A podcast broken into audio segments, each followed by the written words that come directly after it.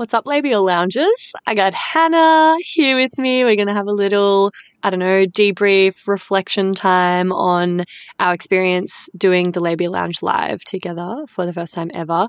Um, and then I've got another couple of really incredible conversations and stories that um, happened on the couch. And then at the end, I think I finally have some resolution. Well, I don't know if it's a full resolution, but I've got some fucking goss on Bumble Guy.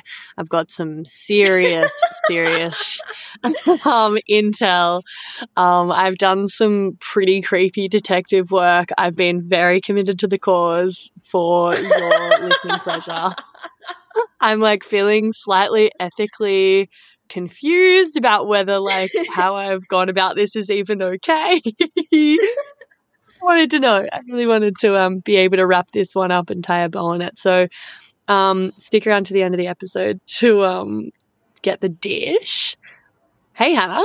Hey. So, what do you reckon? What are your thoughts? I, I feel like we smashed it. That was a oh. really enjoyable experience. Totally. yeah. Yeah, I totally agree. I think one thing for me that like stood out from all the stories that we collected is I feel like for some people the things that they shared it was like, oh, wow, I'm like talking about this, I'm sharing this. And then some people, you know, some of the people who you could tell were like living on another planet a little bit, for them it was like child's play. So I feel like there's a real range of like how groundbreaking it was for people to share and like how intense the things that people shared were. Like there was a real range of people that we talked to, I think, in terms of like, you know, mm. Totally. Yeah. Totally. And I guess, like, you know, the people that come and sit on a big pussy couch are probably like halfway there. You know, they obviously yeah. have to be open enough and comfortable enough to chat with me. Some of them didn't, uh, didn't want me to record. So that was totally fine. And I still had some, some, uh, off off the grid conversations. Is that what I want to say? Off the grid? Off no, the record? Off the record. Off the record. yeah, yeah, that. Um, but it was, yeah, it was super cool. And I was like astounded I was just really impressed by like the yeah. caliber of you know what people had to offer. I was sometimes I'd throw some curly questions out there or like you know just kind of think I was going to get a basic answer. And then everyone just seemed to have fucking gold for me. Yeah. Like I was just like, whoa, I would have you guys on regularly as co-hosts of this podcast. Like multiple people. I was like, who the yeah. fuck are you? Can we be friends? Yeah. yeah, yeah, totally. I was I guess I was surprised by that, but I think it also makes sense because I think like as a society we are moving towards you know like being more open about talking about these things and being more educated about these things and I thought it was really cool that everyone's kind of like heads were in the same place. And the other thing I thought was really cool is that everyone thought the podcast was awesome because obviously it is and obviously you are awesome. And I feel like it was cool because even though you had these people with all of these like, um, you know, like perspectives and like really empowering kind of like ideas and takes on things, you're the person that's bringing it all together. So clap for you for getting it done. I think it was an awesome first round and I can't wait to do more of it because yeah, like it seemed like the response from people was generally like really good, I think. Like people had Pretty, really cool yeah. Stuff to talk about and they were excited to have a platform to talk about it on, which I think is the important part because even though I think perspectives are changing about this, realistically, like where can you talk about this to your friends maybe? Like there's there's nowhere really yeah. else that people can bring these stories that really like mm-hmm. bring us together, really, like with these moments um, in relationships and in sex and just like your relationship with yourself as well that kind of happen to all of us, but like we don't really talk about. So we love it. That's what the Labia Lounge is for. Word. Dude, 100%. That was like, so the most exquisite thing about that experience for me was like, I got to see in real time, in real life, how my work, how the podcast, like how me and my approach is like received and how that impacts yeah. people because I am honestly just constantly creating fucking dope free content and sh- just like yeah. buffing it out into the into the vacuum of fucking social media and Instagram and uh, sorry internet and whatever whatever and I don't like often get much back. Like I'm I'm all I'm just like little old me in this little like in my bedroom, just like making stuff, doing stuff, thinking stuff, talking about stuff, and then putting it out there and not really getting a whole lot back. Yeah. Um, in regards to like feedback or like energy exchange or um, you know, people paying me fucking money, even though this is my livelihood and my business. And I get really fucking disheartened. yeah. And sometimes I'm like, I don't know, like, should I give up? I just don't know if this is like at what point, you know, I've been doing the business for like seven or eight years now. I've been doing the podcast for two years now. You know, I'm really not getting super far in terms of like it becoming uh, financially viable as a career choice, but I love it and it's rewarding. But I'm just like, whoa, I don't know if I have the spoons to keep going. Like, if it's Yeah. just always feeling so thankless. And so it Totally. was incredible for me to just like be there with real people, having these amazing conversations, getting this great like reciprocal energy dynamic. Yeah. Like it was, it was, I was getting back heaps of love, heaps of like contribution. It was really fucking cool. And it was such a huge, um, it just, it was very like affirming and reassuring to me because it was kind of like validating this idea that I've had for ages, and I, I I'll like think that it's going to be good, and I'm like, oh yeah, the labia lounge, this is going to be great. People are going to love it. Oh yeah, we'll build build a pussy couch, and we'll go to festivals, and we'll talk about sex, and it'll be great. but like, I I didn't actually know if it would work out because you know what? I've tried a lot of fucking things. Most of them haven't worked out, and I'm feeling mm-hmm. pretty jaded these days. So it was really mm-hmm. nice for this idea to actually Totally. just come to fruition in front of my eyes and see it working, see people's response, Yeah. have people like given me heaps, and then seeing how it had this ripple effect throughout the festival over the weekend. Oh my like, god. Yes. Ah, that was one of my favorite things is that like people were having conversations away from the lounge about the lounge and about the topics and about like how they were feeling about it. It was cool to see. It was Yeah. really cool to see. So, you know, I think you got to do more cool. of it. I think this is it. yeah, I've got the social proof now. Yeah. um yeah it was just so special like i'm getting goosebumps thinking about it because like i i guess i didn't realize how badly i needed like that win and to like have the validation of like what i'm trying to do is good and it it is like people do want it and it will be received well it's like oh my god this is incredible i'm getting to see it like working even Yeah. when i'm not there you know yeah. um, because that's like my whole thing is like better It is. communication, deeper conversations, fucking destigmatizing taboo Yeah. topics. And it was fully happening. So Yeah. I'm pretty tickled about that. Good. I'm happy that you are because you're going to do it again soon, right? Are you going to do it again soon? Yeah, yeah, yeah. I need to, f- I need to find an, a, a, a fucking co-pilot because you're not Yeah. able to fly over. So this is, this is something I learned from this experience is like, I never want to fucking do this shit alone. I do everything alone. I run my whole business alone. I do everything myself. It is Yeah. exhausting and draining and depressing. And getting to do this festival with you who has these like amazing skills and like very complementary to, to my skill set and Yeah. you know, is equally as enthusiastic and invested as me, and just feeling like I was part of a team and I had like my vision and my dreams were being really supported by someone I love and respect, you, bitch, was phenomenal. It was like full game changer. I was like, I never want to do this shit alone. If I could somehow get really rich and just pay to fly you over every single event, I would. If I if if you could be my business partner, that would be a dream come true. But in the meantime, until I can convince you of that and make enough money to hire you properly, I need to find a Melbourne based assistant that can come to festivals and events with me because I can't fucking do that shit alone. Like, I don't have the Yeah. social battery to like stand at the front and spruik it and explain it and then also do the hosting. Like, I just can't. You have the time. So- You can't do it. If I find an assistant, I'm going to be doing um, an event at a thing called the Summer of Love for Culture Jam. That's like a one day festival. Um, and that's on the 7th of Jan. So that's soon. So, yeah, if, if you would like to be my little spruiker, if you've got that amazing extroverted sort of chatty energy that Hannah has and I do not, please inquire within. Yeah, Um, this is not a joke. Inquire within. I actually need someone.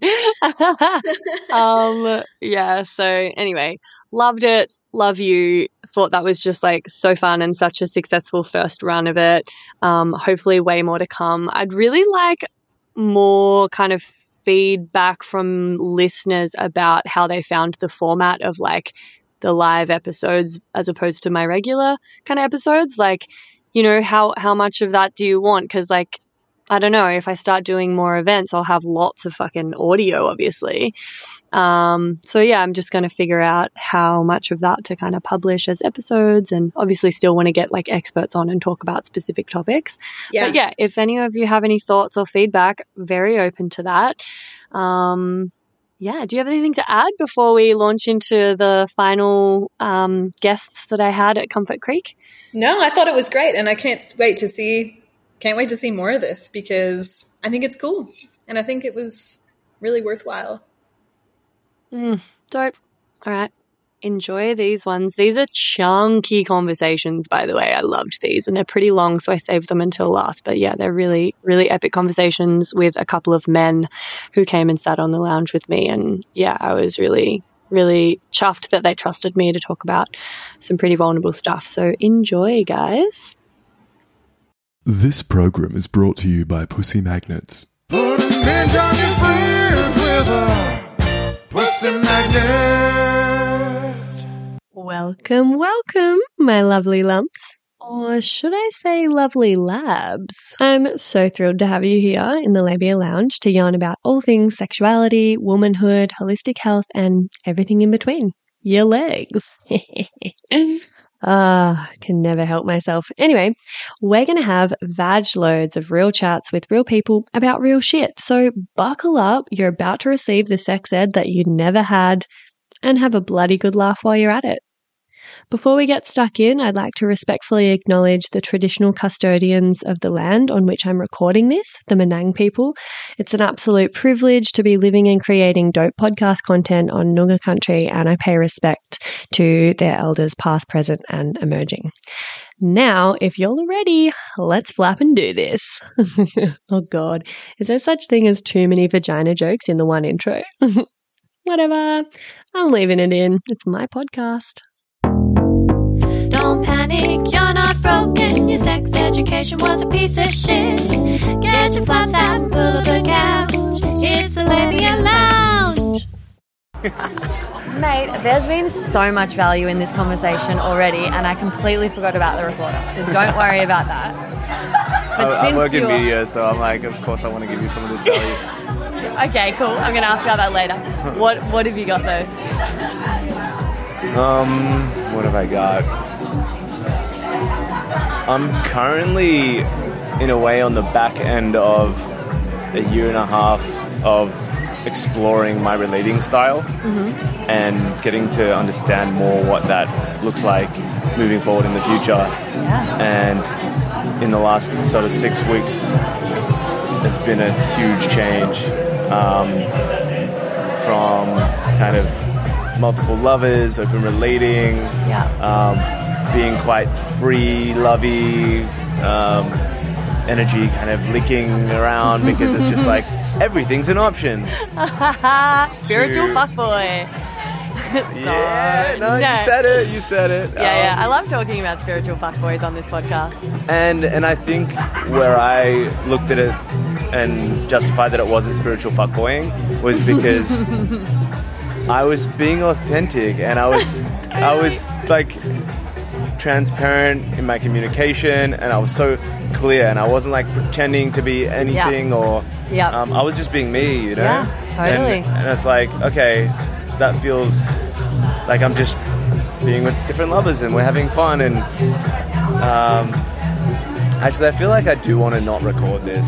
Yeah, that's okay. Also, I have I was a spiritual fuck girl. And I completely get it. And I was super clear, communicated up front. They knew what it was. Da, da, da. Doesn't really matter. Like you can still accidentally hurt people and there's a point where you need Yeah. to like look out for their boundaries when they don't have their own back. Yes. And like Yeah. when sex, especially for female bodied people, sex gets involved, all of the all that brain chemistry, like Yeah. sure they're gonna be like, yeah, I'm okay with poly or open or friends with benefits or whatever the fuck this is. and they want intimacy and they want sex and they want connection, so they do it. But it's like making them fucking addicted to your dick, and then Yeah. someone's gonna get hurt. Like, and and I Yeah. kind of felt like eventually I was just feeling like too shady about how I was. That's where I got to. Yeah, yeah.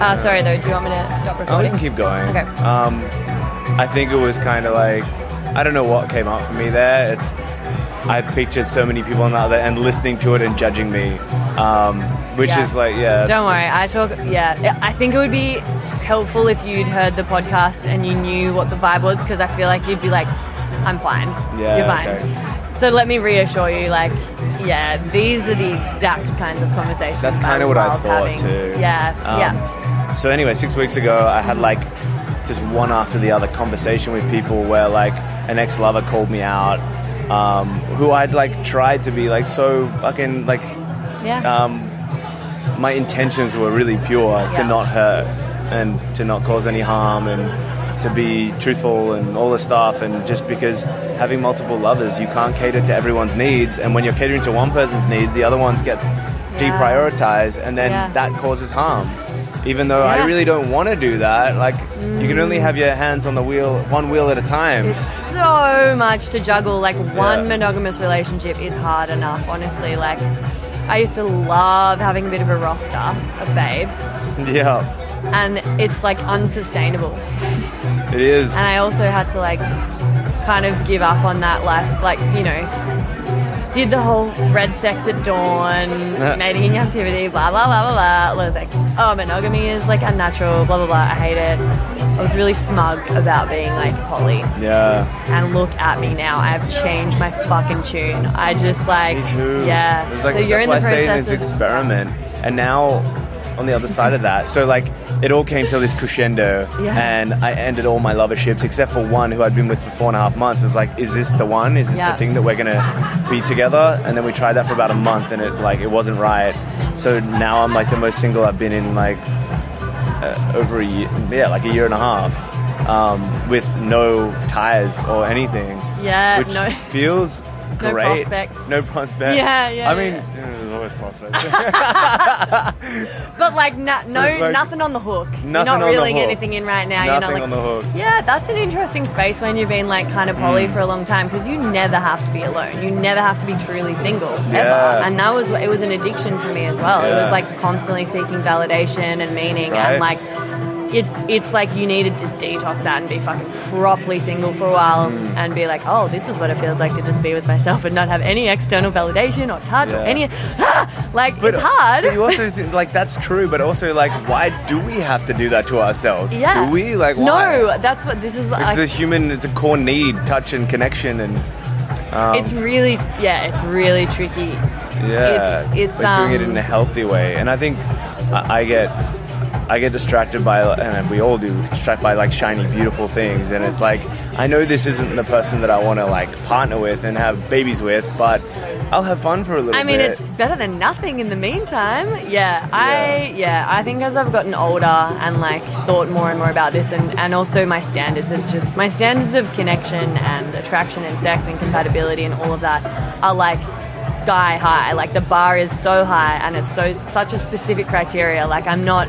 I used to kind of share myself and my energy pretty willy nilly. Not willy nilly, but I was a little bit discerning, but not that discerning. I would rather not have to sleep alone hmm. and just kind of have a cuddle buddy or like, Yeah. you know, whatever that I wasn't that into than just being alone. Whereas now I would way rather just be alone hmm. unless it's like a high quality companion that I really. Hmm. My rule that I ended up making myself years ago was like, okay, do, do I want to wake up tomorrow morning next to this person?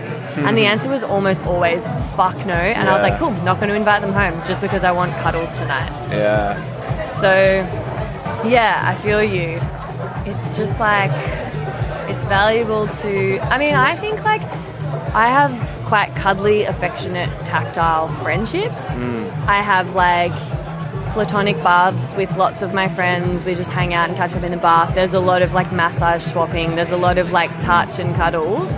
So, luckily, I get a bit of that from my friendship. So, when I'm single, I don't feel completely starved because touch is my love language as well, and it just soothes my nervous system to have that. And the oxytocin that comes from just like cuddles and massage and like yeah, I mean, if yeah. Anyway, I just took over that conversation. Did you have any more thoughts on that? Um, So you've decided.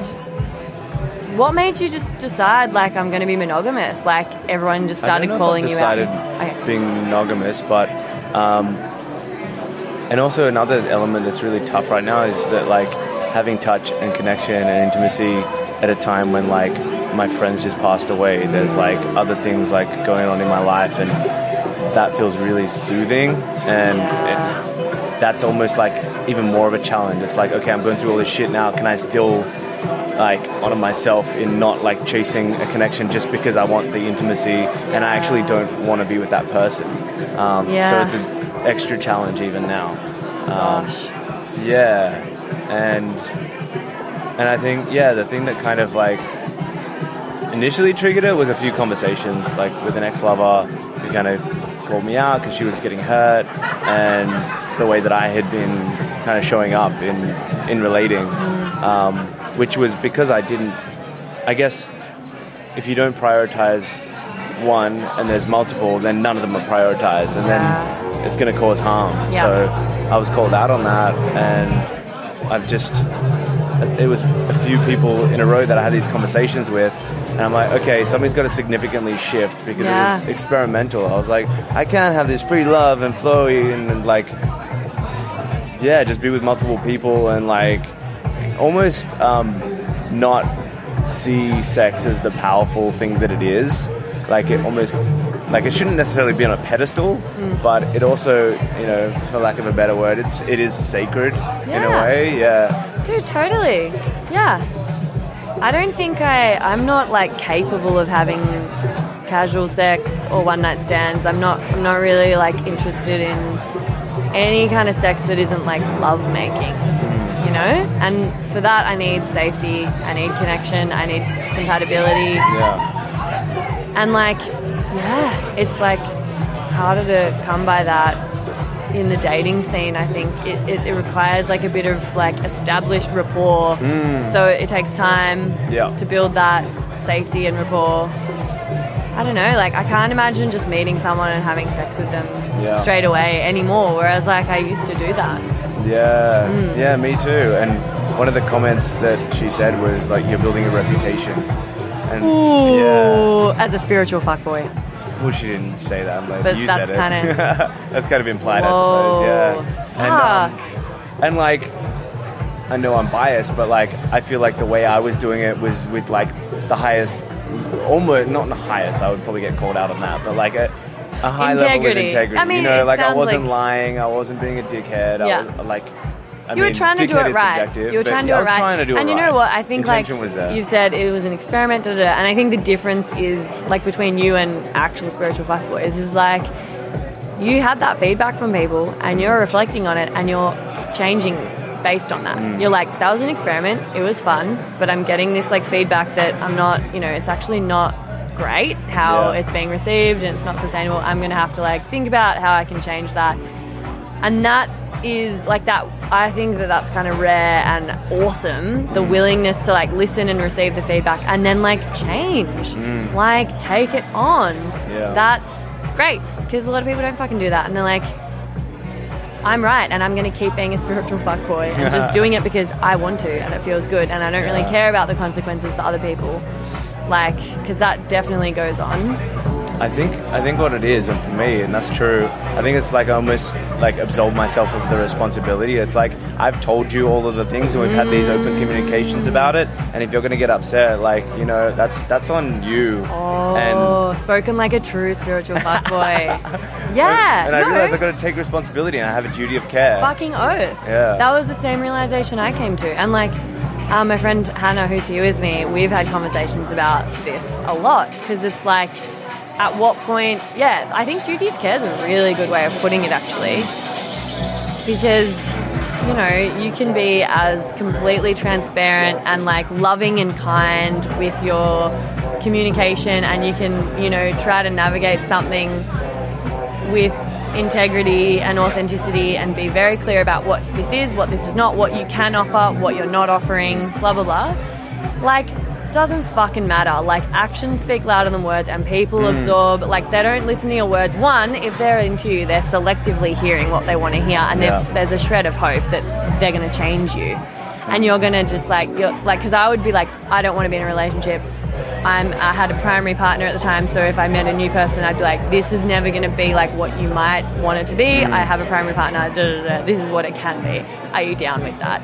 And then kind of dust my hands and be like, "Cool. Well, if they want to keep Yeah, like you know like, lavishing their at their own energy and kind of attention on me, that yeah, then like I'm gonna fucking lap that up and enjoy that and Yeah, remind yeah. them when they get sad about it that like, well, I did say, Yeah, and this is part of the but I would, but I would like check in pretty regularly and like bring it up again doesn't fucking matter. Doesn't matter. Like, it's just if they're not either, you know, poly or they don't have that relationship style as their native language and they're just giving it a crack for you. Yeah. Because that's the thing. I'd be like meeting people that like had never done poly or open relating Mm. styles and they wanted to be with me, so they agreed to give it a go, Yeah. but it wasn't for them. Yeah. And um, there's always somewhat of a power dynamic imbalance. yeah. Yeah, I think it's very rare. I, th- I think I maybe have come across it, seen it before, but not with mine. It does like- exist, but it's so rare. I don't see many people doing it well, and it's also because there's not a lot of scaffolding for that to be done well because our whole society and culture is based around monogamous relationships. exactly. And we don't even do them very well. Yeah. So, like, and we can't fucking communicate. We can't, like, honestly, it's a shit show. And then we're trying to complicate things further by introducing multiple people and dynamics into it and involving something as, like, sacred and sensitive and delicate as sex mm. and love and, like, matters of the heart. And oh my God, it's a mess. Like, and I just got so completely traumatized by it mm. because I also really struggled to like I wanted to be with as many people as I wanted to be with, but I didn't really feel great when they were with other people. Yeah. and so I couldn't cop it. happens, and yeah. I was like, damn, I if I can't allow them that freedom and be happy Yeah. for them, then I don't fuck. I can't just be like expecting them to be chill with me having three fucking partners. Um, and eventually was like, nah, I, I like actually really crave the kind of safety and security and the known known quantity of a monogamous relationship. Yeah. And um, I don't think I could ever ever go back to like open relating. Mm. I don't have any interest in it. I like I was a diehard for a while there, Yeah. and now I'm like I've gone the opposite direction. I'm like, oh my god, How all I want.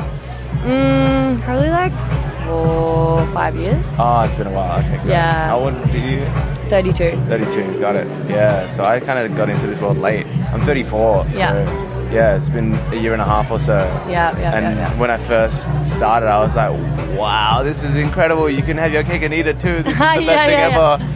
And then like the, all the cracks are appearing. You're like, oh my god, this is not all it's like painted out to be. And Mm-hmm. Yeah. um, Yeah, and I want to have a family, and that was there was always this like Yeah. discordance in me because I was like, monogamy is not natural. Like, I've got the secret. I've got my cake and I can eat it too. Da da da. Yeah. And then I'd think about the future when I want to have kids and a family, and I'd be like, oh, how is that going to work? Like, that's just not going to work. I, I'm not committed enough to try to tackle that. That you know, Mm. having a family and kids in like a a thruple or something like yeah. can't be bothered. I just and I was like, cool, all right, ti time to hang up the belt. I'll just do the monogamy thing actually, and like, yeah, it's way more my pace nowadays. I, I also think, and that's obviously that's your experience of what you you've decided upon. But like, Yeah, I yeah. feel like for me, and it's it's still so fresh. Like it's only been the last Yeah. six weeks. I feel like, yeah, that sounds right for me. But also, like if I'm in a committed relationship for a few years or something, and then all of a sudden we both feel like we want to explore. Totally. I feel like that could potentially. I couldn't imagine having like a polygamous or like not polygamous. sorry. Polyamorous, Polyamorous? as in like having like other partners on the same yeah, yeah, yeah, yeah. playing field, but Yeah. potentially like a lover or something, but like very different to how it was before. Mm. And I don't know if that's true or not, but mm. I think one of the reasons why I was like, oh, I don't want this recorded is because I'm still working out what Yeah. my stance is, like how I feel, and that stance can change many times and will change. Totally, You know? Like- totally. Like, you said, where you were at a few years ago, you were Yeah. like staunch polyamorous, Yeah. and now you're like, nah, would never go back. so like, Yeah. I think it's for me recordings. They like stamp that in time where I'm like, I don't even know if this is true for me. Look, for the record, you're still figuring it out, and Yeah. that is okay. We're all figuring it out. I might fucking change down the track. This is just where I'm at right now with it. Yeah. And I had a long period of time where I was kind of transitioning that relating style, being very conflicted yeah. and like feeling weird about it and what, what my needs were and what I wanted. So, like, yeah, that's just a super interesting Mm. space that you're in, and I appreciate you sharing that with me Thank you. and the podcast potentially, Yeah. if you agree to let me publish it. Um, what is your take on like sexual energy? Because like I guess my point is in a setting like this where I'm attracted to many people here, women here, and I know this new mentality, old mentality. Maybe I'd like try to find someone and like hook up or like have a dance and like you know wh- whatever. But Yeah. now I'm feeling like it's not quite as intense as like my tail's between my legs and I'm like kind of just like trying to like repent in a way but something along those lines where I just I want to like come back to stasis where I'm not mm. I'm not being that fuckboy anymore and I'm being respectful like completely respectful and not causing any harm like I don't even want to like dance with somebody who doesn't feel like I want to have partnership with because then that could cause some level of harm. You know, it's like I don't even when I say dance, I mean even just dance in like the the um, flirtations. Yeah. Tricky. Yeah, Well, yeah, because I guess you're just trying to find a new way of engaging with sexuality and sensuality and that part of your identity and expression.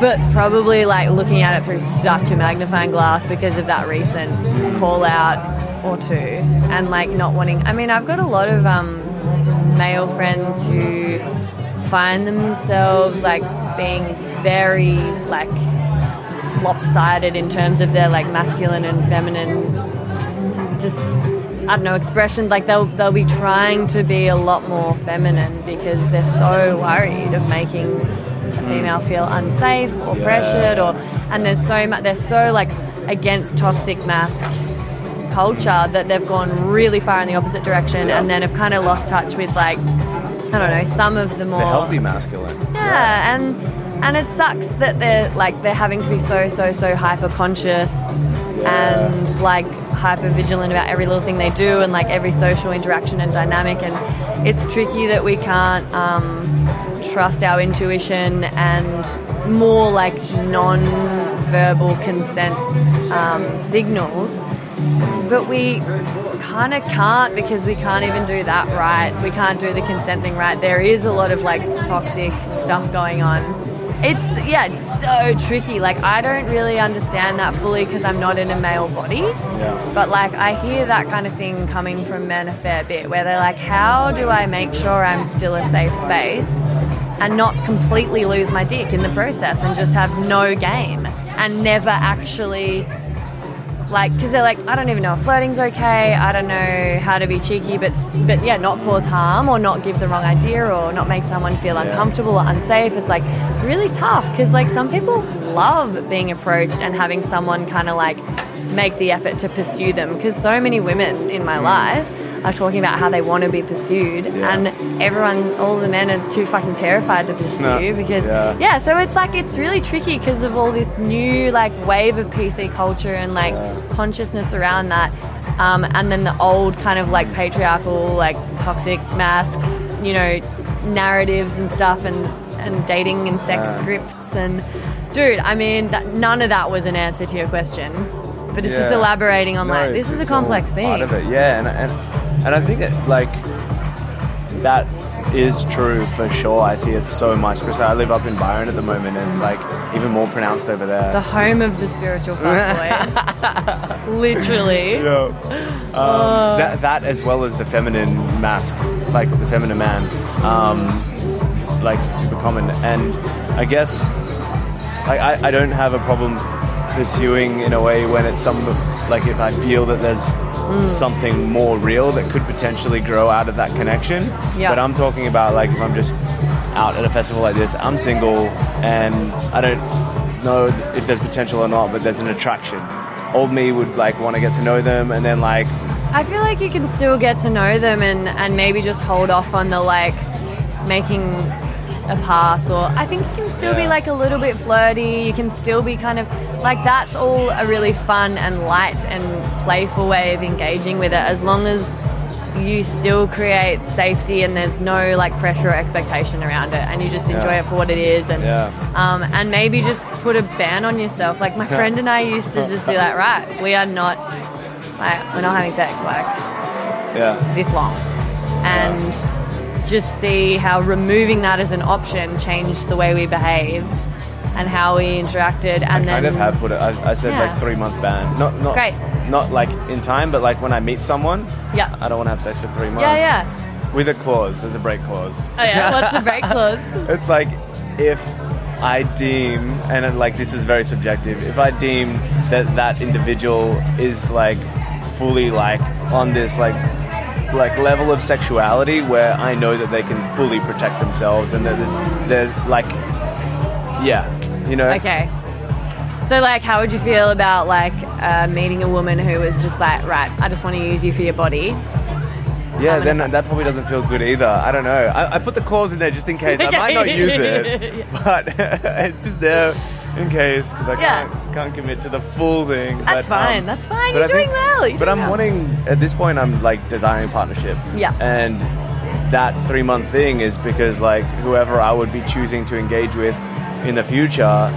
I see that as like a r- really long term thing, and Yeah. that three month is going to be insignificant in the like oh my god, 100%. scale, and there's larger- just like so much to be gained from waiting and taking your time, and like not much to be gained from like rushing, honestly, and a lot to be lost because like, yeah, I think like waiting builds the suspense. It's like delayed gratification. You're building rapport, safety, love, connection, intimacy in all these other ways. You can be intimate and find connection and explore sensuality in hmm. so many ways before you even take your fucking clothes off. You know, like it makes sense to tease it out, and I don't know. I think people blow their load too early sometimes. Yep. In in, True. I mean, it's probably not the best expression No, it's to perfect use. expression. I guess so, but yeah. Anyway, not to shame any like premature ejaculators out there. Doing great. um, yeah. Uh, wow. Well, like, I guess you can just come back and let me know how that's going for you. Like, interacting with people that you're attracted to, chatting with them, focusing on connection and making sure you're a safe space. Hmm. Because as a woman, I'm like, that's like the number one thing all men should be doing when Yeah. they're making new friends and meeting new people because there isn't that safety just automatically there. Like, you're a dude. There's unsafety, if anything, for a woman. Like, in our nervous systems, there's always Yeah. this little, like, okay, like, is this person safe? Hmm. So, doing that and trying not to have like an ultimatum, I guess, which if you're not having sex and you're not going to like take mm. someone back to your tent at this festival, then Yeah. like, who fucking cares about just focus on having great conversations and Yeah. dancing? Awesome. Yeah. What do you reckon? Good advice? Yeah, it is. It is. I feel like when I'm talking with you, I feel like you you get what I'm saying and you can see me and like feel my intentions and everything. But I feel like I could sound like a bit of a dickhead. Totally. It's difficult not to sound like a dickhead, honestly, Yeah. talking about this stuff, Yeah. especially as a man. Yeah. It's hard. I just I just picture people being like, this guy's a fucking No, wanker," totally. you oh, know? Oh, I have a podcast. I think that all the time. Yeah. Yeah. But you're Yeah. fine. Thanks. Yeah, you're fine. oh, ah, courageous share. Thank you so much. That was a meaty conversation. Yeah. I told you you'd like it. Hey, Babe Towns. So sorry to interrupt, but I simply had to pop my head into the lounge here and mention another virtual lounge that you've got to get around. It's the Labia Lounge Facebook group that I've created for listeners of the poddy to mingle in. And there you'll find extra bits and bobs like freebies or discounts for offerings from guests who've been interviewed on the podcast, inspiring and thought provoking conversations, and support from a community of labial legends. So head over to the links in the show notes and I'll hopefully see you in there. And now, back to the episode. Okay, I just I just found I found a question card for you. Perfect. What is your biggest turn on? What really gets you engorged And engorged means like really into it. like- hard? Em- Like engorged means all the blood vessels in your erectile mm. tissue are full of blood and you're like swollen.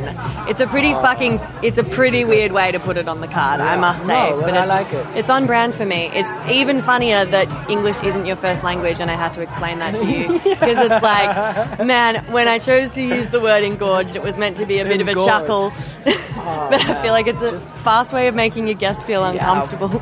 Well, I guess just when a girl really wants you, like when you're having foreplay, and there's like this moment that the girl itself is like, she's going down and she really wants your engorged dick. Yeah.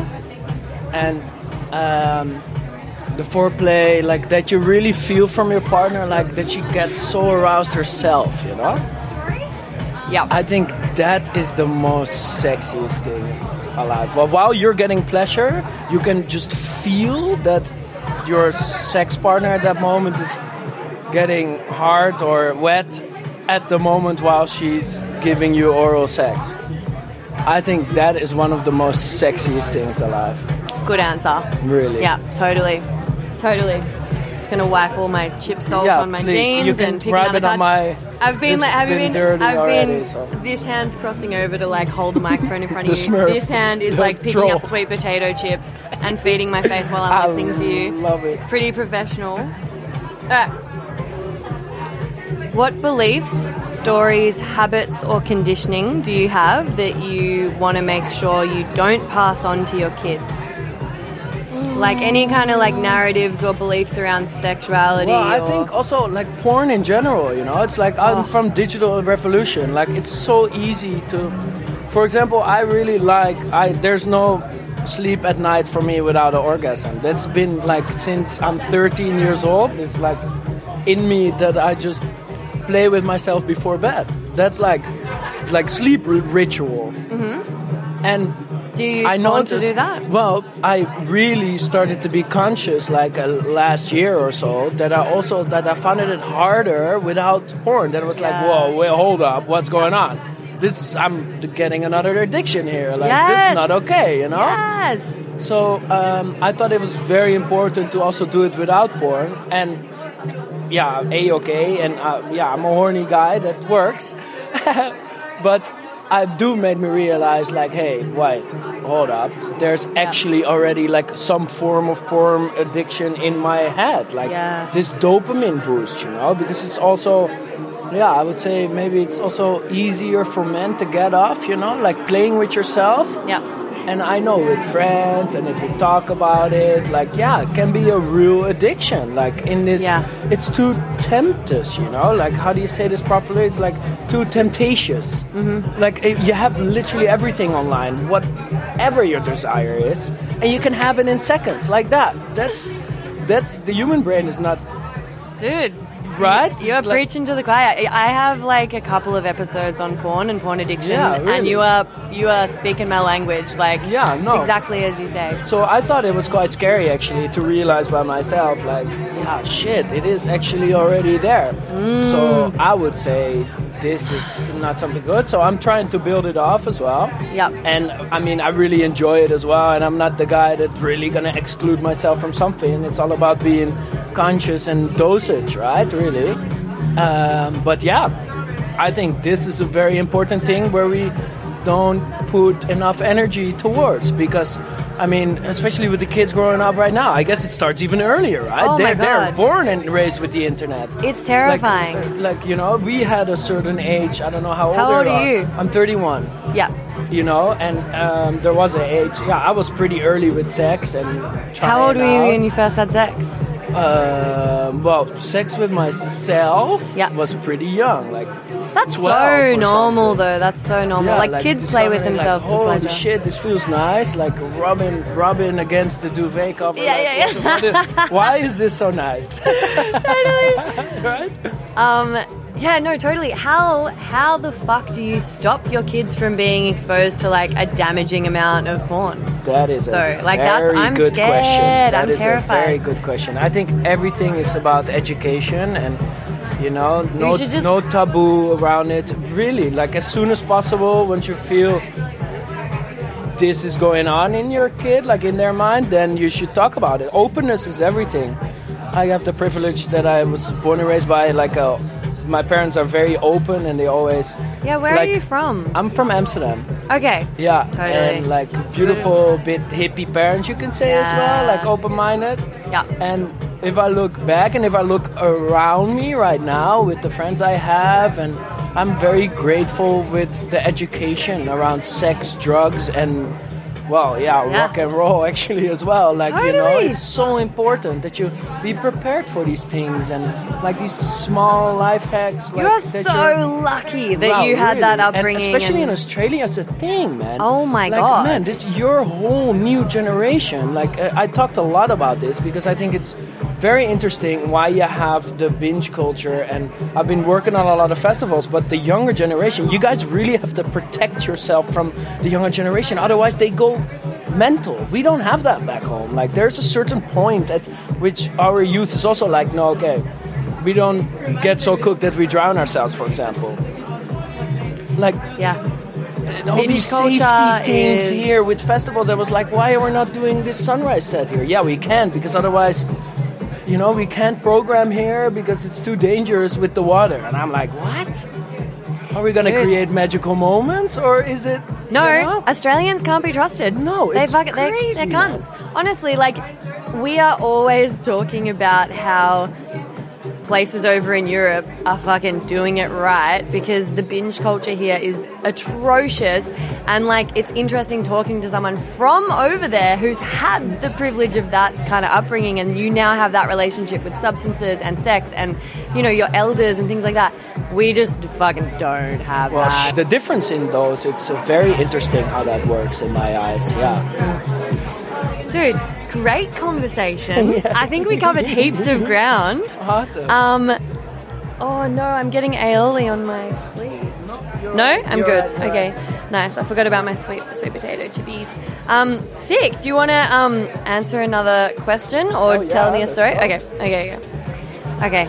hit me What does romance mean to you? Can you be romantic with platonic friends as well? and platonic means Oh, it um, like non-sexual friend, like friendshipy Oh, kind of yeah. vibes, friend zone vibes. Yeah, well, I got friend zoned a lot of times in my life. Holy shit. I was always the, the sweet. You do romantic stuff for your friends? Well, romantic stuff. No, I think I, I am romantic with my lovers, Yeah. but. Mm, well, there's some friends I share like romantic things with, and then, you know, like when you share a moment and then you, you hug each other and like this is really romantic, but then there's, yeah, because we both know Yeah. that's okay. So, like, what does what does romance mean to you? And do you have Hmm. A better word for it? Like, you know, that's an English hard, word, obviously. Romance, yeah. Um, it's really the small things in my eyes. Like, I think, well, when it comes to romance in a relationship, it's really the small things that you care for each other, that you finish each other's sentences in a not uh, literally, but in a way that you really feel on to each other, like the small, small gestures that you're like, Jesus, this person knows me so well. These are the things that melt my heart. That I'm like, yeah, okay, you're my partner. This is evidence of that you knowing me so well because there would be no other person, or well, good friends, but the way, yeah. Like the small gestures that you're like, oh, this is why I love you. What this is some- why we're together. What are some gestures you've done? yeah, I, some I try to think about like, favorite hits, Um, highlights. well, there was my first love of my life was back in Amsterdam and got me some doing some crazy shit. I literally like rode back to my house like on my bicycle, of course, as we do in Holland. Uh, and I was like, just fuck it. I'm gonna decorate her whole bike because I knew she had to oh. work like the next morning. So I decorated her whole bike because I do events and I did this wedding where I had numerous numerous of props and fake flowers and everything. So I took all that home. I upcycled it basically because otherwise it was going in the waste. love, we love. Yeah, and then in the middle of the night, I was like, I think it was actually raining. Like, I, had this realization, like, are you seriously doing this now in the rain? Like, half drunk with music on, decorating her bike. Awesome. And then, yeah, the voice memo I got the next morning was like, yeah, priceless, of course. Loved And- it? Yeah, of Okay, course. she good, was good, like good. almost in tears. She was like, "Holy shit!" Because I knew.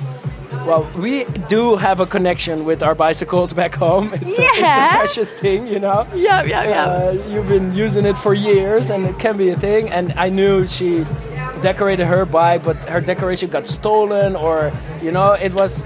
It was Yeah. not doofed enough, not Yeah. jujut, Yeah. enough, as you guys would say here and then I make sure it, it was again. And she's a she's a peacock. She's a beautiful human being, so it, it suits her as well. And then she had her bike again, and she'd been riding that for the, the coming next year, even after our relationship.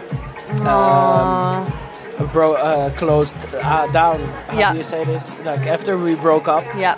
we're still really good friends. Nice. And she's gonna have babies with one of my best mates Oh, gorgeous. So she's staying in the family, and it's beautiful how that works.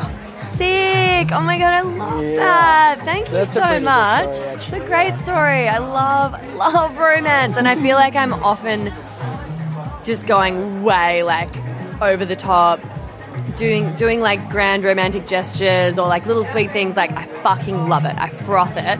And I've never really been with a partner that's very romantic and I feel like it's falling on deaf ears sometimes and like in the past I've done these like elaborately romantic thoughtful things and my partner's just been like not into it. Really? Yeah, and it's Ah, Devo. the partner, I know. will obviously. I'm not with them anymore. Yeah, No. but um, I love that shit. I think it's like so fun. It's the small gestures, you know, really, that makes your partner smile in a way that only you can do, I guess. Yeah. Yeah, cute. All right.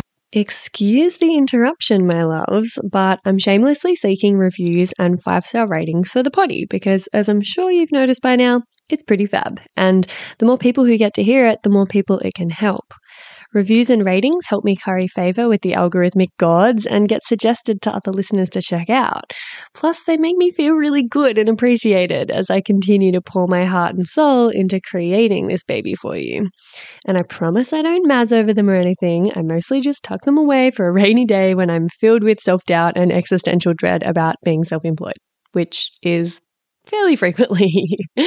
so, you see, leaving a review really does make a difference, and it's an easy little act of support that you can take in just a minute or two by either going to Spotify and leaving five stars for the show, or writing a written review and leaving five stars over on Apple Podcasts choose your poison. Or if you're a real overachiever, you could do both. Whoa, now.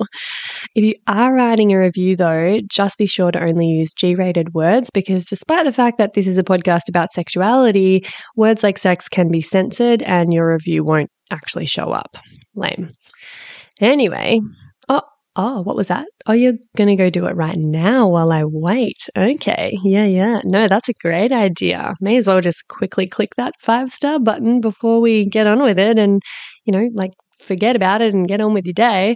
Um, um, oh, I'm hearing them roll in. I'm hearing those five stars.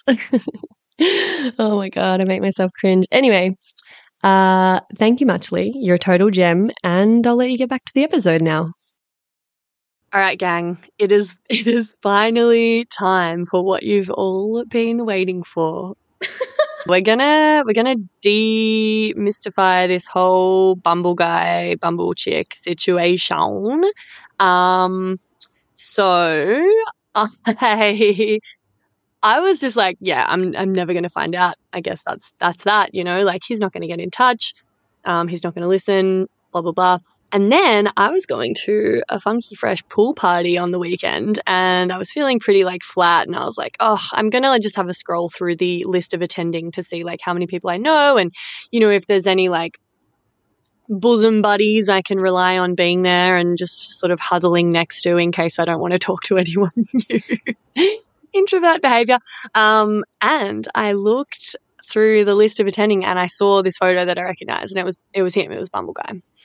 Um, and I was like, holy fuck. Okay. So here's his, his Facebook profile. Great. And I like, I literally drove home to pick up my recording gear before going to the pool party because I was like, oh my God, imagine if he goes. And then I get to um, actually just chat with him. Like, okay, I'm going to have my recorder with me. Anyway, he didn't he didn't go so that was a bit disappointing but i was like okay what is facebook name is i'm gonna hit him up send him a little message.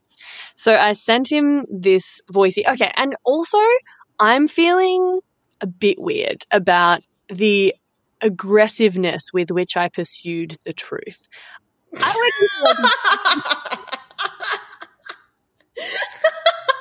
no, own it, dude. Own it. oh, dude, I don't know. I was like starting to feel bad by the end, and I was telling my housemate, and she was like, I could tell she was just like, oh, she was cringing. She was like, nah, this is mean. I'm like, I don't know, like, Yeah, okay, maybe I'll change my mind once I hear the story. okay, yeah. I mean, we're not naming names. Honestly, it's not it's not going to affect him whatsoever, except that he'll probably listen to this, um, and I'm going to feel a bit bad about that if he is just a genuine guy who who, and there might just be like a perfectly human explanation, um, which I've got my theories, and we'll talk about that. But I think what I'll do is I'll just lay out the conversation. This goes deep. Dude, it's gone deep. I wish it wasn't so deep. I was just like so ready for a simple answer and be like, oh, totally, that makes sense. Awesome. Thanks for like just fucking clarifying that for me. Nope. No, it got pretty complex. Um, and I'm going to lay it all out and then we can kind of discuss and then decide whether we even publish this because I feel like an asshole. All right. So I started off by sending him this voicey. Hey, mate. Uh, excuse the random message out of the blue. I, I went to a party on Sunday and when I was looking at the list of people attending, I recognized a photo of you and found your Facebook profile. And I was like, hang on a minute. That's, that's Bumble Guy. That's the dude from Comfort Creek. and I don't know if you're aware or if you've listened to the last uh, couple of episodes, but there's a bit of a running mystery that centers around your story about how you met a chick on Bumble and she told you about Comfort Creek and you bought a ticket, blah, blah, blah. You know the story. Um, but basically, I just have to get in touch to get to the bottom of it because there's a few people waiting on the edges of their seats to figure out what the story is from your side. Because halfway through the festival, it kind of occurred to me that maybe there was a possibility that I was the chick from Bumble because I've got a profile for the Labia Lounge. Um, I don't use it much, and obviously it's been ages. Um, so I kind of didn't, it didn't like dawn on me immediately. Um, but then I was like becoming increasingly convinced that I must have been Bumble Girl and that maybe you thought I was fucking with you by like pretending that I didn't know and it wasn't me or something like that. And that's why he didn't say anything. And then I'm like, but maybe he didn't know either, or maybe he suspected but didn't want to say anything. And then I didn't say anything. So anyway, it's a whole fucking thing. We're just like endlessly curious about this. I'm pretty sure you must have known. I mean, my whole freaking profile on Bumble is all about the Labia Lounge. And, you know, I was at Comfort Creek doing a live Labia Lounge installation. So surely you knew, right? So I'm just wondering, like, why didn't you say anything? Like, at what point did you know it was me? Um, did you just think I was like messing with you? um, cause yeah, I kind of, I just genuinely didn't realize. And then when I sort of thought, oh fuck, maybe, maybe it is, then I just felt so awkward and weird, uh, that I avoided you for the rest of the festival. Um, but now I'm like, no, I need to, I need to get to the bottom of this. I need to find out what the situation was from your side. Um, so yeah, we would just love to know if you could please enlighten us as to what was going on for you in that whole situation. Am I the chick from Bumble? Um, and yeah, all uh, all of this will be recorded for podcast purposes, and your reply signifies consent. Thank you very much. Wow. Wow, wow, wow, wow, wow. I, I actually love that as a just like extremely direct and out of nowhere message. I love that. I love that. So Yeah, not the first one I sent that day. Um, okay, so then then he was just like mm, mystery and suspense and some fucking faff and you know uh and I was just like, so come on, what do you got? And he was like, oh, I'll tell you my side of the story next time I bump into the Labia Lounge at a festival. And I was like, fuck no, dude, you are not getting off this lightly. And I sent this, which is where maybe it gets a little bit aggressive. I don't know. Let me know.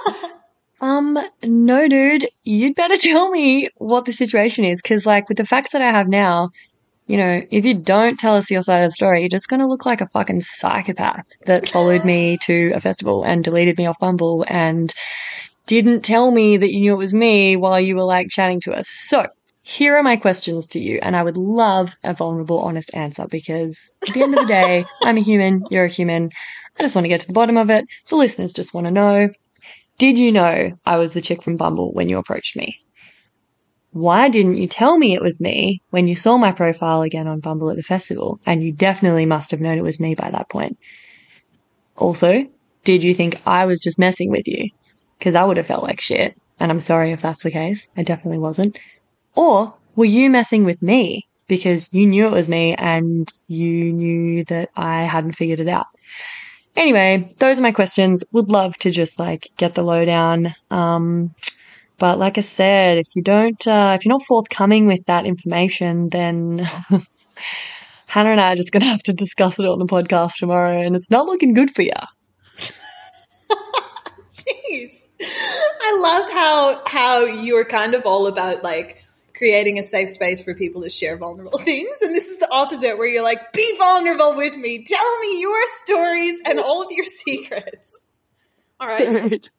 Right. And so this is where, so this is what I mean. It's like I sometimes can, can be like very tactless because I'm too blunt. And this is, you know, uh, it's a strength and it's a weakness and is kind of why I'm feeling a bit guilty. Because like I didn't particular, I thought I, like I was trying to create a safe space, but then as soon as he wasn't playing ball, I was like, fuck off, dude. Don't be difficult about this. Like, come on, you know, and then I got a little bit like, I don't know. I feel like I was still being very human, but like, I don't know. I don't think it, I don't think it's aggressive, but it's very intense. very Okay, intense. yeah. That's fair. That's fair. Um, and then he was like, I'm lovely. We have mutual friends. You can't make me go on your podcast and threaten to call me names. Um, no, say what you will. I'm still here. I don't really know what that means. And I was like, oh, no, no, no. Like, I'm not asking you to go on the podcast. You can literally just reply to this in text form. I would just really love to know. Like, literally just want to know the questions, like, out of sheer curiosity and because it's such a strange situation and I'm really confused and want to get to the bottom of it. And, you know, now it's become part of this narrative on the podcast. Sorry. Um, but I think he's like feeling backed into a corner at this point, obviously. Yeah, I mean, obviously, yeah. I mean, I still think if it was me and I received that, I'd be like, yeah, okay, here's the situation. You know, like I'm, I think I just, I lose touch with like how other people might feel if they're not as like confident, like confident as I am, I suppose, or as, as Or like as open. like some uh, people are just open. Yeah. Some people just, yeah. Yeah, totally. Yeah, which is this is why I'm feeling a little bit guilty. Anyway, he was like, "It wasn't you." Four minutes after you left to start your Labia Lounge recordings, we were chatting at breakfast, um, and the Bumble girl came over and told me off for not bringing my own mug for coffee. I was using a recyclable cup that the cafe sells with their coffee. I recognized her, however, because I was being told off, failed to mention and thank her for the heads up to the festival. So there you go, better than a soap opera. And I was like, "Ooh, actually, I just don't think I believe you. I'm so sorry, but I saw your That profile. Believable to me. mm, well, because I'd seen his profile on Bumble like a few days ago, Yeah. and I fully recognized the profile. It jogged my memory. I was like, yep, nah. I, I fully remember the opening line that he used about like, you know, wanting to find his other half and have kids and stuff. And I remember being like, whoa, you're not mucking around. And, you know, then he's, and then he was like, yeah, well, it served to like get your attention and stuff. And I'm like, dude, unless he has somehow used that exact that that exact thing has gone down with another person at the festival. I just don't know. Like, I'm pretty sure it's me and he's backtracking because, yeah, I mean, for a number of reasons, I'm sure. Anyway, and he was like, okay, like, yes, we have matched on Bumble, but you're not Bumble girl. And I was like, I literally remember the whole conversation now, dude. Like, I remember, yeah, telling someone about Comfort Creek, blah, blah, blah. Um, and I was like, seriously, please just level with me. Like, also, if you knew we matched on Bumble, why didn't, like, did you just not tell me because, like, you felt awkward and because I obviously didn't remember? Like, so now I'm just, like, asking all these questions because I'm like, what the hell? Um, yeah. And he was just like, telling someone that you matched on Bumble isn't cool. And I was like, really? Why not? Like, why? So we've obviously just got like different um, views on like what's kind of normal and acceptable. And and obviously this is like pushing him further away from just like coming clean with me. um, and he was like, this would make a good podcast. I was like, um, fucking oath it will. Like, so it already is making a good podcast. uh, and I was just like, yeah, like I'm still not buying this. I'm sorry. Like, um, it would just be so much better if you would just, yeah, like, just explain to me. Like, I get if, yeah, obviously that would feel awkward, and I, I didn't, I don't want you to feel like I was like messing with you, blah blah blah. And I was like, but at this point, like, and he's like, I'm not lying, and I'm like, unless you can pr- produce the actual Bumble girl, I'm just gonna have to say that it was definitely me, and I have no idea why you won't just tell me. So this is what I mean. Pretty aggressively, Okay, like I just am doing the line of see- interrogation. Yeah, yeah, yeah. I'm curious to see what happens next because honestly, I'm not sold that it was you. And at this point in your messages, I feel like you're coming across as like, it has to be me, right? I must be Bumble Girl. I'm the person. I am the main person in this story. You're just, honestly, Yeah, yeah. it sounds like you're inserting yourself into this story. So I would be curious to know if you found any further evidence because based on what you've said, I'm not convinced I'm on the side of this guy so far. Really? Yeah. Which would be so funny because remember how we were saying like at the at the end of the first episode, like, oh my god, and imagine if I just totally inserted myself into this whole thing and it's not me, you know, like like, um, yeah, yeah. yeah. And th- but then this is where he like fully digs his hole because I was also like, fuck. Yeah, okay. But I do remember his profile and I do remember that conversation and it's a fucking small festival. So honestly, like, come on. Anyway, he's like, it just gets stranger. Bumble Girl is also a sex therapist. And I was like, what? Like, who is she then? Like, so have you had more contact with her since you realized who she was at the festival? Because, like, that would be really helpful just to tie a bow on this. Like, especially if I can, you know, just verify that. Um, and then he's just like, yeah, she told me off for not bringing my own cup. There was no way I was going to go talk to her after that. She didn't say hello. She just tried to rip my head off. Um, Whoa. and I was like, oh, I mean, okay. Um, I was like, how do you know she's a sex therapist then? From our Bumble conversation. And I was like, as if you wouldn't have told us that detail when you were telling the story. Like, anyway, um, and yeah, he said she said she was doing massage at the festival too. And I was like, huh, well, that's easy enough to fact check. I fucking know all the people doing massage there. I'm like part of a group chat with them. Most of them are my friends. And so um, I was like, dude, this is like a pretty big hole that you're digging. Just saying, because like I can check this. and he was, and he was like, "There's no, I'm not digging a hole. It's the truth." And I was like, "Well, what's her name?" And he's like, "Oh, this is like a Seinfeld episode." And I was like, "Yeah, I know, I know." Feeling a bit gross about how persistent I am, but you know, whatever. Gotta, gotta get to the bottom I, of it I- now. honestly, I feel like at this point, if you've sent the messages you have, you might as well just go all the way. Like he thinks you're That's- weird and that's it. intense, so like just keep going with it. you know? Totally, totally, So- exactly. Um, and so, and he was like, I don't know her name. I don't want to know. Um, you know, she was a bitch to me, bit my head off for the coffee cup thing. I was like, geez, um, I just can't imagine that even happening. but um, at Comfort Creek. And I was like, but you literally said to me, like, at the festival that you'd found her on Bumble again that day. So now you know her name and what she looks like. You know, like he said that to me. And so I was like, how have you Yeah. forgotten already? like, and he's like, Yeah, I don't want to know. I don't want to know. Um, and then anyway, so I was like, all right, sex therapist who did massage at Comfort Creek went into the group chat that I'm part of with the other massage people and workshop facilitators there. There's like, you know, four, you know, women and yeah, I've just kind of, um, you know, some of them are in relationships, some of them I know are absolutely not sex therapists. There ends up being one that it could be. And I was like, oh my God, dude, this is amazing. Like, maybe it's not me. Maybe it's this chick who um, I actually got a massage from. And I think um, she does, well, she's not a sex therapist, but she does something kind of in those Yeah. Yeah. in that realm, you know? Um, and so I was like, oh my God, is it so and so? I actually like got a massage off her. Like that's, that checks out if it's her. And he was like, you know, I have no interest in finding a lady who is mean to me for your podcast. I don't want to know. I was like, but like, does that name ring a bell? Because just saying, it is honestly the most uncommon name you've ever heard. You would fucking remember. Yeah. yeah. Um, and I was like, don't worry, like, I'm not going to put you in touch with her or anything. I, I'm just trying to find out, was this her name?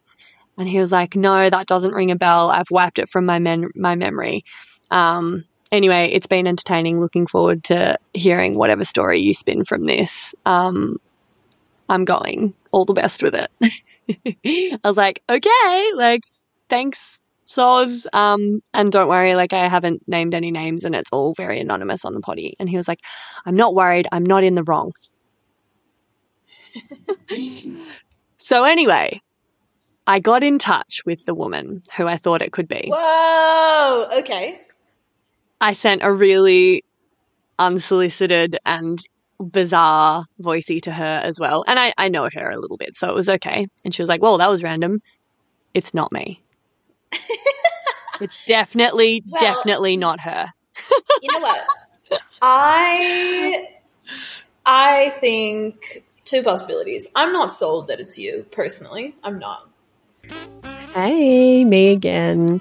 If you'd like to support the poddy and you've already given it five stars on whatever platform you're listening on, I want to mention that you can buy some really dope merch from the website and get yourself a Labia Lounge tote, tee, togs. Yep, you heard that right. I even have Labia Lounge bathers. Or a cute fanny pack if that'd blow your hair back. So, uh, if fashion isn't your passion, though, you can donate to my Buy Me a Coffee donation page, which is actually called Buy Me a Soy Chai Latte, because I'll be the first to admit I'm a bit of a Melbourne cafe tosser like that. And yes, that is my coffee order. You can do a once off donation or an ongoing membership and sponsor me for as little as three fat ones a month. And I also have a Sunroom profile over on the Sunroom app, as I've mentioned. And I also offer one on one coaching and online courses that'll help you level up your sex life and relationship with yourself and others in a really big way. So every bit helps because it ain't cheap to put out a sweet podcast uh, into the world every week out of my own pocket.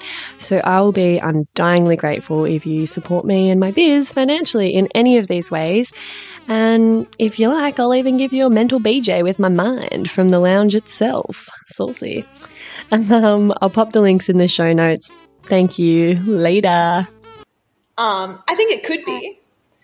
I think there are some elements of his story that make me think that it was. Like, um, one thing, for example, is generally when people lie, or often when people lie, they will add in more details. Heaps of detail. Heaps yeah, of detail. and the fact exactly. that he said, like, one detail that stands out from what you said to me is that he said four minutes after you got up to record the labia lounge. So it's like, what did you have like a stopwatch? And we got up and you just started your stopwatch and you knew it was four minutes later. Like four minutes is weird. People say like five minutes. People say ten minutes. Four minutes. Who uses that? Like.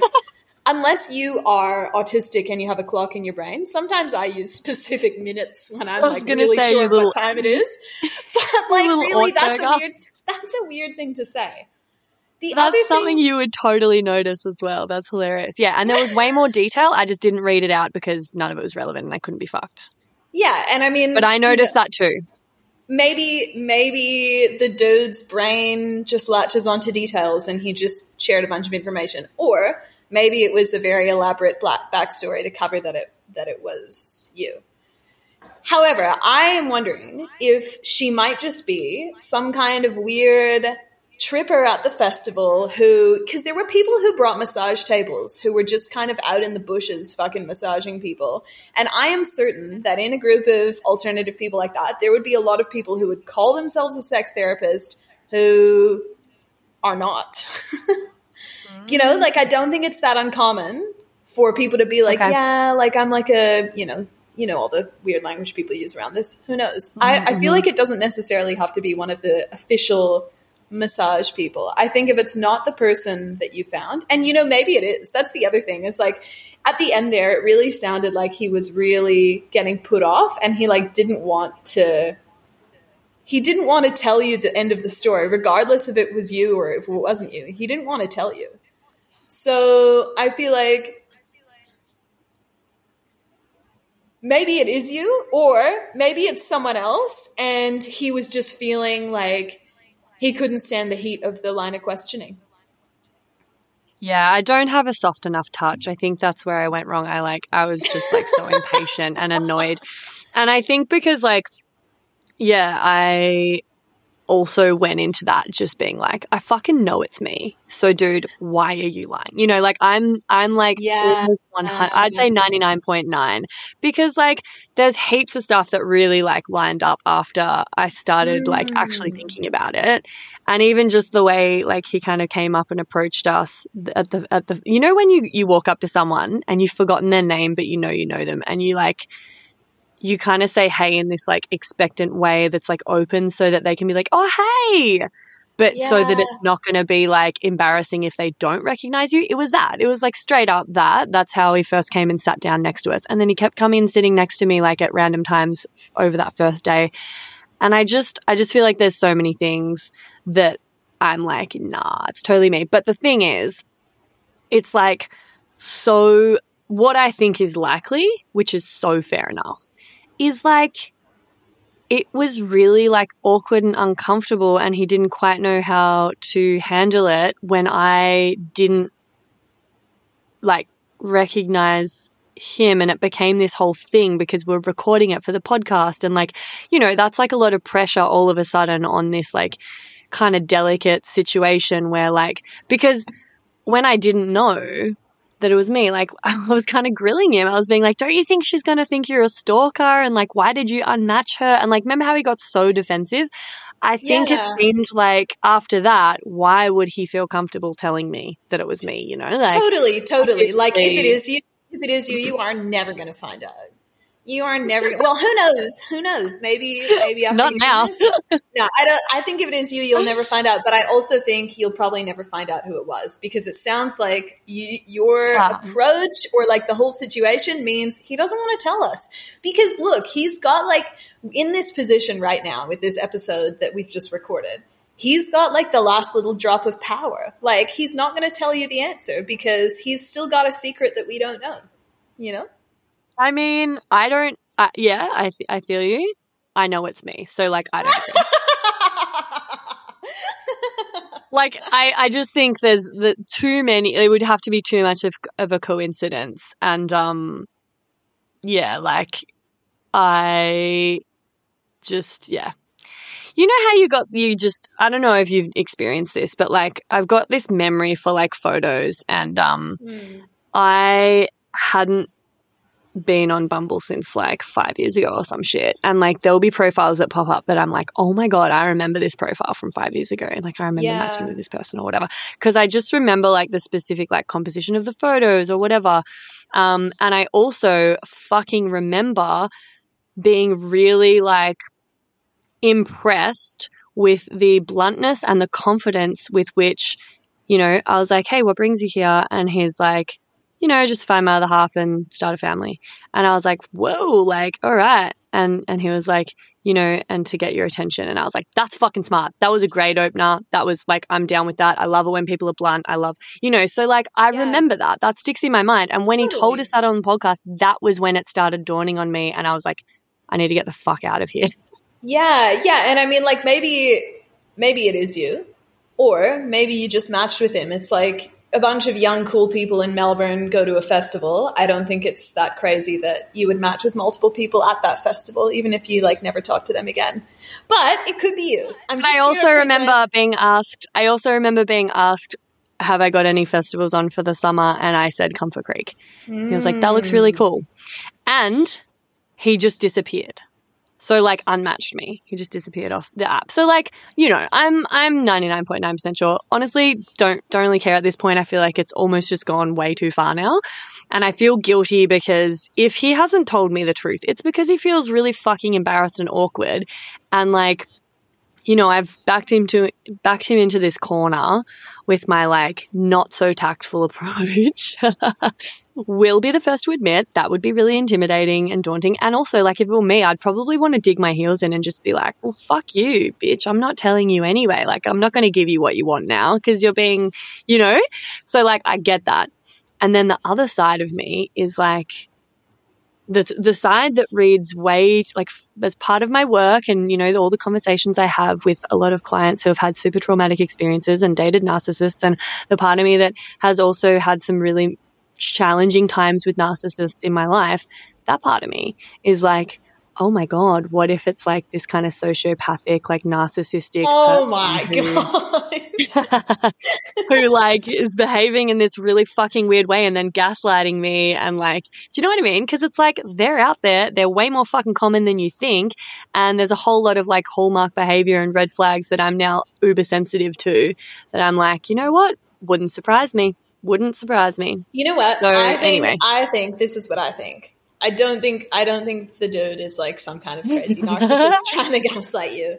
If it is you, I think he matched you on Bumble because you're cute and he thought you were interesting and you had a bit of a chat. And he went to the festival because the festival looked cool. And then when he got there, he was like, "Oh no way! That's like that person I matched with on Bumble." Came over, realized how intense it was to potentially get grilled about the whole origin story, and has ever since been trying to escape your clutches. No, but he kept approaching me multiple times That's after true. that. That's true. Well, that's and what asking me you're about my romantic life. and like lead, leaving little crumbs by being like, yeah, I like found her on Bumble again, so now I know what she looks like. You know, like I don't know. I feel like he was kind of fucking with me a little bit as well. Anyway, I feel like that's that's a wrap. I I guess um, we're all just fucking flawed humans, and we'll probably never know. But generally, there's like a pretty like relatable explanation with this stuff. You know, I remember when I was younger, just like maybe telling a little white lie or getting into a situation where I kind of had to just like continue on this like line of I don't know, like I would just get myself in deeper and deeper to try to stick with my story. And then I'd be like, fuck, I should have just told the truth in the first place. It's too late now though. I have to really like commit, you know? And I feel like that's, we've all probably had some kind of experience like that. So yeah, anyway, sorry, Bumble dude, if I, uh, if I was a little bit too, um, yeah, uh, confrontational, but you know that's how I roll, and I I feel like I have an intensely low tolerance for lying and for not being super open and vulnerable and honest like I am. Don't have time for it, so that's why that's why I behaved like that. Yeah, look, you are not the not the woman for him, but if you are listening, Bumble guy, I hope you find that wife and kids you're looking for. Maybe in a less intense less intense package than Freya. Maybe someone who's not going to back you into a corner. Maybe someone who's going to like match with you on Bumble, find out an event you're going to, buy a ticket immediately, and then and then unmatch you and go there alone. That's that's your kind of gal. Exactly. Instead of someone who's going to pursue you like a detective. And you know what? And put you on a podcast. The world needs detectives. So hey, it was fun. here. I had fun with it. I had fun with it. cool. Sick one. All right. Well, that that concludes Comfort Creek Live Part Three. If you're still with us, fucking well bloody done. If you've got any theories or intel, feel free to hit me up. Um, and as usual, I'm always open to feedback. Like if this just seems like an unnecessarily cruel thing to have done to a fellow human, which there's a part of me that's like a little bit worried about, you know, it not being cool because I never want to p- make people feel, you know, unsafe or or um, attacked, yeah, feel free to let me know that as well. Um, but yeah, like I said, I'm just very, I have a very low, low tolerance for, um, for anything other than transparency because I have had a lot of narcissists and gaslighting in my life. So that's, that's there for context. Totally. And I mean, I think part of the reason we did this whole investigation is because this guy was pretty keen to chat to us. And if he really didn't want to talk to us, he wouldn't have had to, right? Like at the end there, when he was kind of done, he was like, all right, I'm out. Like, good luck with the podcast. So, um, totally. I think it was all done in the right context. But yeah, very funny, very intense story. Um, and I guess if you're listening, you can be the judge. Maybe you're like me and you're a skeptic, or maybe you're like Freya and you are 99.99% convinced. cool. All right. Peace out, everyone. And that's it, darling hearts. Thank you for stopping by the Labia Lounge. Your bum groove in the couch will be right where you left it, just waiting for you to sink back in for some more double L action next time. And in the meantime, if you'd be a dear and subscribe, share this episode, or leave a review on iTunes, then you can pat yourself on the snatch because that, my dear, is a downright act of sex positive feminist activism. And you'd be supporting my vision to educate, empower, demystify, and destigmatize with this here podcast. Also, I'm always open to feedback, topic ideas that you'd love to hear covered, or guest suggestions. So feel free to get in touch via my website at freyagraf.com or say hey over on Insta. My handle is Freya underscore graf underscore YMT, and I seriously hope you're following me on there because damn, we have fun. We have fun. Anyway, later labial legends. I'll see you next time.